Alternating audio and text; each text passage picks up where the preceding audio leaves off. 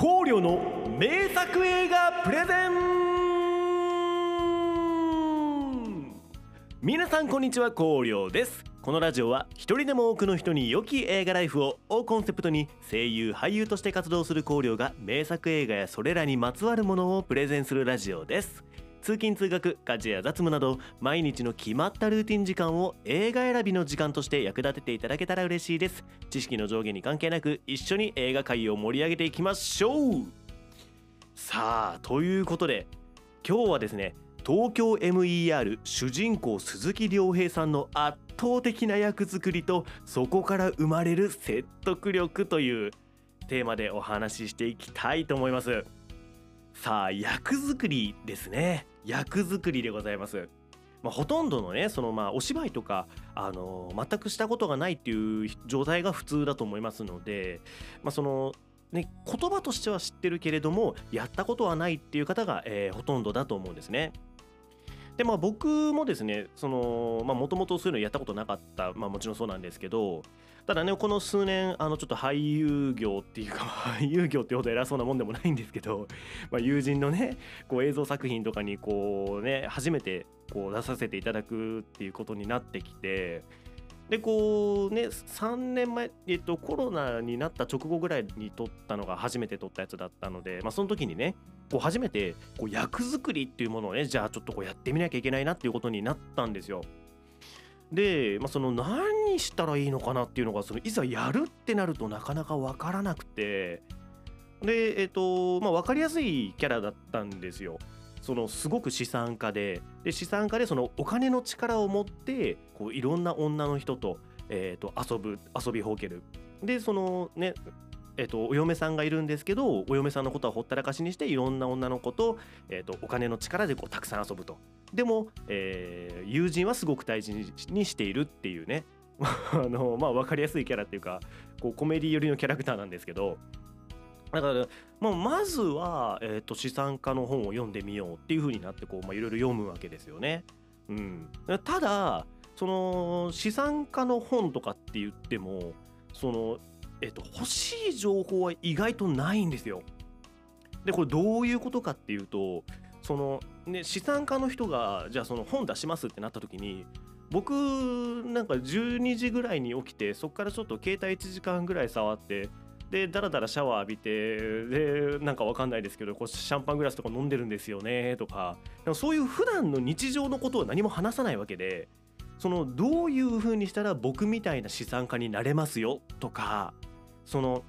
あなたが今から一歩ずつ始めていくには何から始めるのがおすすめですよとかね。っていう情報ばっかりが載ってる、まあ、つまり一般人である僕たちが、えーその資産家になるにはっていうような情報ばっかりが、えーまあ、書店もそうですし YouTube とかでもそうですしブログとかでもそうですしそういう情報ばっかりが載っててその、えっと、役作りとして知りたいようなこう普段日常こうもっとしょうもないこと考えてる時はどういうことを考えてるのかとか普段こう何をもってその表情になるのかとかっていうことは意外とねまあやっぱ載ってないものなんですよね。うん、でまあねその資産家の人にこう簡単に会えたらいいですけど まあねこういう名もなきね役者が「いやちょっと役作りのために研究したいんでちょっと1ヶ月ぐらい同居させてもらえませんか?」って言ったところで「いや誰だお前は!」みたいなねことになりますからなかなかねその本も23冊読んでみたんですけどなんかこれじゃないなって思いながらまあちょっと撮影に挑んじゃってたところもありましてでねその女の子と遊ぶっていうのもねこうすごいこう性的思考があの幅広いキャラクターで えっと20歳から80歳ぐらいまでの女性に対して平等にこう性的興奮を覚えるというねあの変わったキャラクターなので、まあ、あのお笑い要員ですからね、うん、そういうキャラクターだったんで、まあ、2 3 0代はもう全然ねもう僕も今ちょうど30歳ですから2 3 0代はもう全然ねもう余裕を持ってこう、まあ、性的興奮を覚えれるっていうのはすごいおかしい話ですけど でももっと上のその40代50代60代70代80代と。えー上に上がっていくにつれて、えーその難易度が高くなるっていうか ちょっとな難易度が高くなるっていうと本当まあすごいねあの人生の大先輩方にまあ申し訳ないんですけれども やっぱりね難易度は上がりますよねやっぱね。うん、そのどうやってその僕のねおばあちゃん僕の実際のおばあちゃんが今80代ですから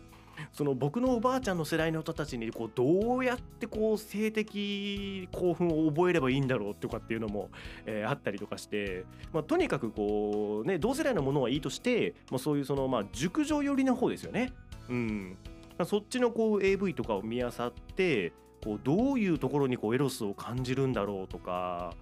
そのそういうのを見てこうね役作りっぽいものっていうかそういう役作りと呼べるのかどうかわかんないですけど、まあ、そういったことをこうしてみたんですね。だからやっぱそのやったからこそまあ思ったことなんですけど意外とまあ難しいなってえ何からどうやったらいいんだろうっていうのがやってみると意外とわからないもんなんだなっていうのが、えーまあ、僕なりのね初めて役作りをしてみた時の感想だったんですよ。五両の名作映画プレゼンでですね、えーまこの鈴木亮平さんの役作りなんですけどもこれね本当ご存知の方はもうそりゃ鈴木亮平さんの役作りすごいよねってなりますし、まあ、知らない人からすればねえなな何をしてるの？それはみたいな話だと思いまして、まあ、簡単にね、えー、とさらっと、まあ、有名な話をちょっとこう並べてみるんですけどまず最初にその「変態仮面」っていう映画で鈴木亮平さんはその有名になったんですね。でその変態仮面っていうのはそのパンツ1枚をかぶってこう戦うムキムキのこうヒーローみたいな、まあ、よくわかんない ね今言ってみてすごいよくわかんないキャラですけどそうそういうねキャラクターなんで、まあ、まずやっぱ筋トレもっとやんなきゃなっていうのでこう15キロぐらい増量したのかな、うん、鍛えに鍛えまくって、えー体をねこうムキムキにしたみたいなんですね。でまあそこまではまあまあまあなんかこう想像の範囲内だと思うんですけどそっからですよその天皇の料理番っていうそのあのドラマがありましてでそこでその病弱なキャラとして、えー鈴木亮平さんが出てくるんですね。なのでそのさっきそのムキムキヒーローになるためにもう筋トレしてもうバッキバキのね体作ってたってなった後にこの天皇の料理番の中のその病弱なキャラクターを演じるにあたって体重を、えー20キロ減らしたそうなんですね。体重20キロ減らしたらもう別人ですね。もう完全にね。うん、だからその20キロ減った時の状態のあの画像とか、まあ、結構ネットにねいっぱい落ちてるんで、まあ、見てもらったら分かるんですけどもうほんとね想像を絶するレベルでもう頬もこけてますしなんかもう唇もねこう青紫になっちゃっててね。なんか納豆とキャベツばっかり食べて、えー、ともう3日前は水も飲まないようにして、えーその撮影に挑んだっていうことで、まあ、20キロマイナスで減らしたみたいなんですね。ででですよでここまでだけでもめちゃくちゃすごいんですけどこっから1ヶ月後にこの今度「俺物語」っていうドラマがあってあ映画だったかな、まあ、その「俺物語」っていう話があってでその中では今度すごい大巨漢のこう頼りになる男の役だったんですよ。ねなんでそこちょっと並べちゃうんだって なんでその天皇の料理番の病弱なキャラ演じたその次の後にその俺物語のそういうキャラの仕事を受けちゃったんだっていうかところはまあ最初のツッコミどころとしてもちろんあるんですけどもまあまあその受けてますからね。うん、もう一回そのこう今度は頼りになる体にしないといけないって言ってそこから1ヶ月で30キロ増やしたらしいんですよ。1ヶ月で30キロですよ。だからペースで言ったら1日1キロを1日1キロずつ増やしてそれを30日間連続で達成するってことですよ。これはもうだから1日8食食べてでその8食っていうのもその日中だとなかなか8食その胃袋的に食べれないからって言ってその寝てる時に夜中1回起きて完食してからもう1回寝るみたいなねっていうことをしてたそうで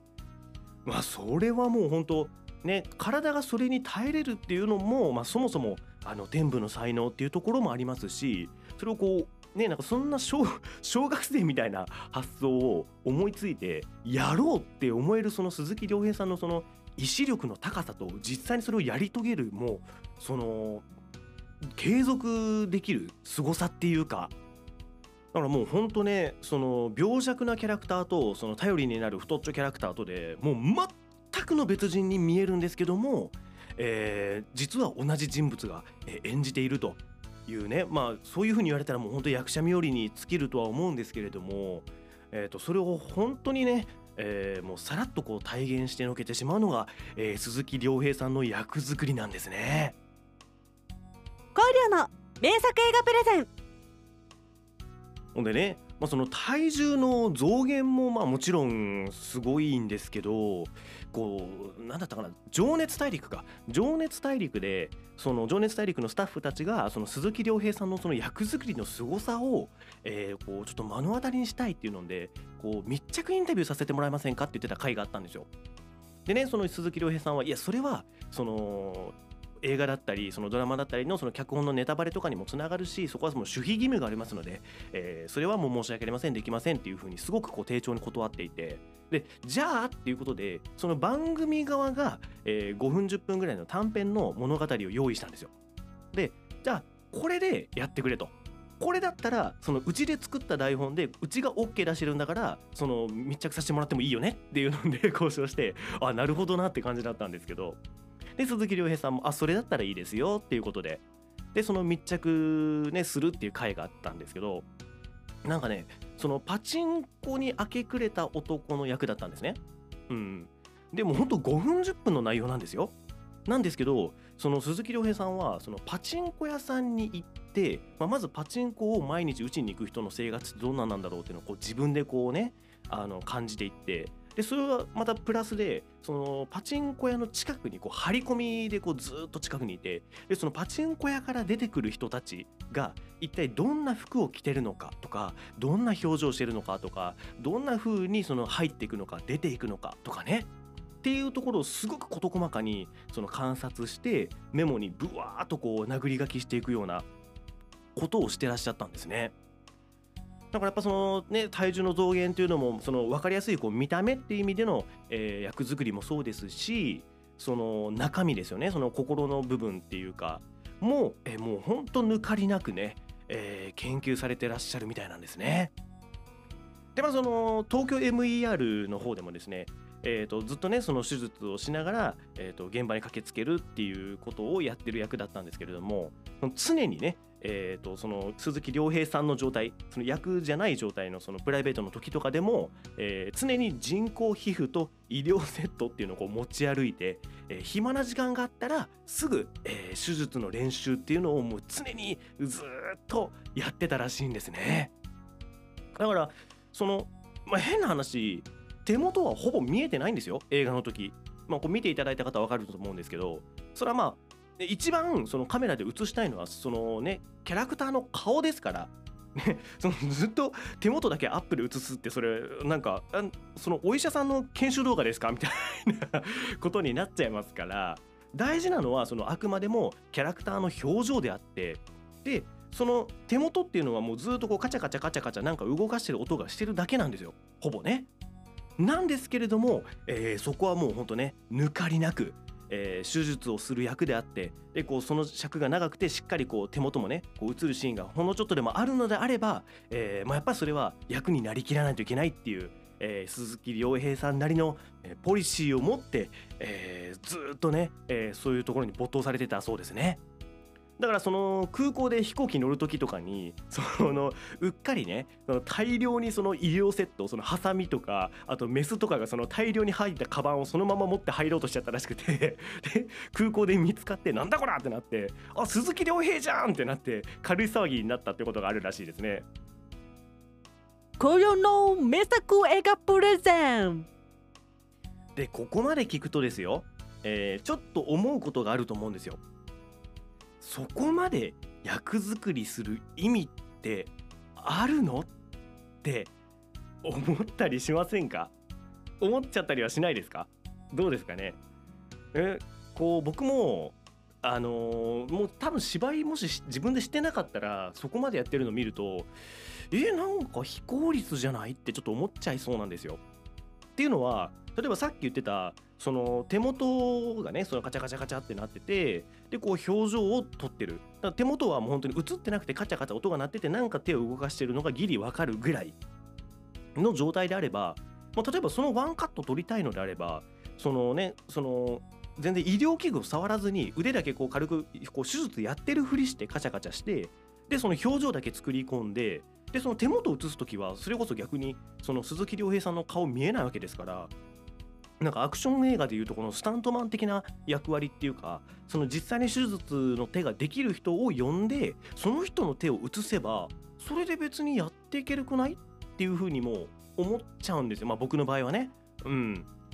ですしその痩せる方はさすがにそのあの無理だとしてもそのなんか太っちょなキャラクターであればその太ってるその肉のスーツみたいなの着てでその上から衣装着ちゃえば、まあ、太ってるように見せれると思うんですよね特に今の特撮技術であれば。うん、だからそこまでかけてやる意味ってあるのっていうのはこう疑問に浮かびやすいと思うんですよ。でこれに関してはですね、えっと、僕すごくこう印象的な言葉がありましてこれあの小栗旬さんの言葉なんですけれどもその小栗旬さんがねそのミュージアムっていうその映画に出ててでそのミュージアムっていうのがあのカエルの仮面をかぶったこうすごい頭のおかしい悪人が、えーいろんな人にこうすごいひどいことをするんですけど、まあ、それをその警察官がこう追うっていう話なんですね。でその時に、まあ、小栗旬さんがちょっと警察の方の役だったかカエルの方の役だったかちょっとあの記憶が定かじゃないんで申し訳ないんですけど、えーその時に言ってた言葉がすごく印象的でこう悪役を演じる時に悪役として演じちゃいけないっていうふうに言ってたんですよ。でこれねすごい深い言葉だなと思って、まあ、実際にはもうちょっとこう分かりやすい言い方をしてらっしゃったと思うんですけど、まあ、つまりどういうことかっていうとその悪役を演じる時に自分は悪いことをしている自分は悪い人間だと思って演じるとその演技に説得力が生まれないよっていうことを、えー言ってるんですね。だからこれそのリアルの世界での悪役っていうかその悪い人を思い浮かべれば分かりやすいと思うんですけどその大量殺人犯であったりすごいテロを起こすような人ってあんまり自分のことを悪い人だとか悪いことしてるっていうふうには思ってなさそうじゃないですか？ね。でやっぱりこうそのまあもちろん悪いことなんですよ大量殺人大量殺人なんかも本当にそのどう考えたって許されるべきことじゃないんですけどあくまでも本人としてはその自分なりの正義感があって自分なりの価値観があって自分なりに正しいことをしたつもりでそういうことをして、えーそれに対して何か言及してるということはあると思うんですよ。ね。だからその映画の中身でもそのお芝居する時にあからさまにそのなんか悪役がいてその悪悪役の人があからさまに悪いことを言ってる悪いことをやってるっていうその描写においてもその悪役を演じる人はその悪いことだと思ってやっちゃいけないんですよ。ということはですよその悪役がそのなんか悪いことを言ってるっていうことのそのセリフの説得力を持たせるためにはそのセリフが言ってる本人にとっては正しいことだと思って言わなきゃいけない。正しいことだと思って言えるところまでそのメンタルを持っていかなきゃいけないっていう難しさがあるんですね。はい。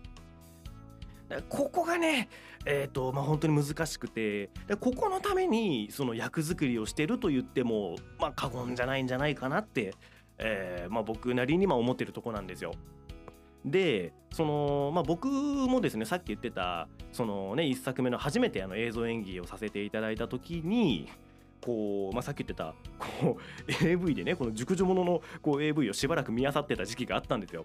ね、でちょっとずつまあ正直結論から言うとその80ぐらいのおばあちゃんのエロスはちょちょっと僕にはあの 難易度が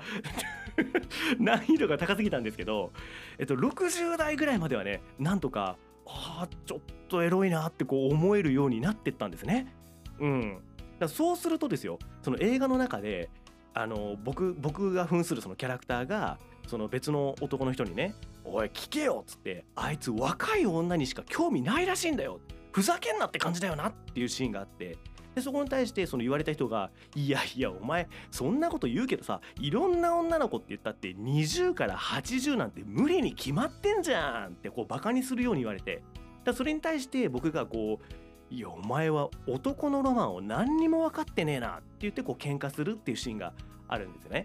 でまあそれはもうねもう見る側からしたらその僕のキャラが言ってることがおかしいに決まってるんですよ。うん、何をありえない何をバカなことを言ってるんだこいつはっていうので その笑っていただきたいシーンなんですけどそのまあまあまあ僕はねそのしばらく前にこう60代ぐらいまではそのあエロいなってこう 思えるようになってたのでこう実際にねこう20から80なんて無理じゃんって言われた時にちょっとこうカチンってくるようなそういう気持ちになれたっていうのがあってだからそのあのおかしいことを言ってるって思って言うよりもそのカチンときた上で「お前男のロマン分かってねえな」ってその心の底から言えるっていうのが、えー、すごくこれ大きいことなんだなっていうのをね、えー、まあ、僕もその身をもって体感したんですね。まあ、よければねあのちょっと概要欄にその作品載っけときますので YouTube で見れますんであのすごく一作僕のね初めてのあのポンコツ芝居でもよければ まあぜひ、えー、概要欄から見てみてください。光陵の名作映画プレゼン。だからその鈴木亮平さんのこの東京 MER にしてもその実際に手術をする実際に、えー、その現場を火事のような状態にしておくそうすることでその迫真の表情であったりその迫真のセリフ回しっていうのが、えー、できるようになるっていうのが、えーまあ、やっぱりねその役作りをすることのこう意味として、えー、すごく強いと思うんですね。だからまあ良ければですねそこの,、えー、その鈴木亮平さんのその1作品ごとのその役作りですねその影の努力っていうものを感じていただいた上で、えー、そのそれぞれのね作品を見ていただくとあのさらにですねこの一言一言のセリフであったりそのワンカットワンカットごとのその鈴木亮平さんのその、えーと、表情ですよね。うん、でこういったものにすごくこう重みを感じながら見ることができるので、えー、同じ2時間の作品でもねすごく、えー、楽しみが深くなると思います。もしよければね試してみてください。でまあその今回ねその鈴木亮平さんっていうところに、えー、と焦点当てて話しましたけれども本当にあのー、検索するとねもう本当いろいろ出てくるぐらいそのいろんな役者さんがそれぞれの作品ごとにこういろんなね、えー、役作りをされていてでそのそのいろんな役作りがあるからこそあこの表情になるんだなとかこのセリフになるんだなっていうのが、まあ、やっぱ出てきますので。もしよければね、えー、そこも意識しながら、えー、東京 MER の方も、えー、ぜひ2回目3回目と 見てみてください。まだまだ劇場でやってると思いますんでね。はい。でまたなんかその役作りであったり、えー、この映画のことであったり思うことがあればぜひ、えー、コメントなんかで聞かせてください。楽しみにしております。さあ、えっと、3回連続でね、えっと、東京 MER 関連の話をしましたけれども来週はまた別の映画をちょっとずつ話していきたいなと思っております。またねこう考慮にこんな映画の話してほしいなとか、えーと、映画じゃなくてもこんな話取り上げてほしいなとかあったらぜひねそれも、えー、教えていただければありがたいです。それではあなたに良き映画ライフを。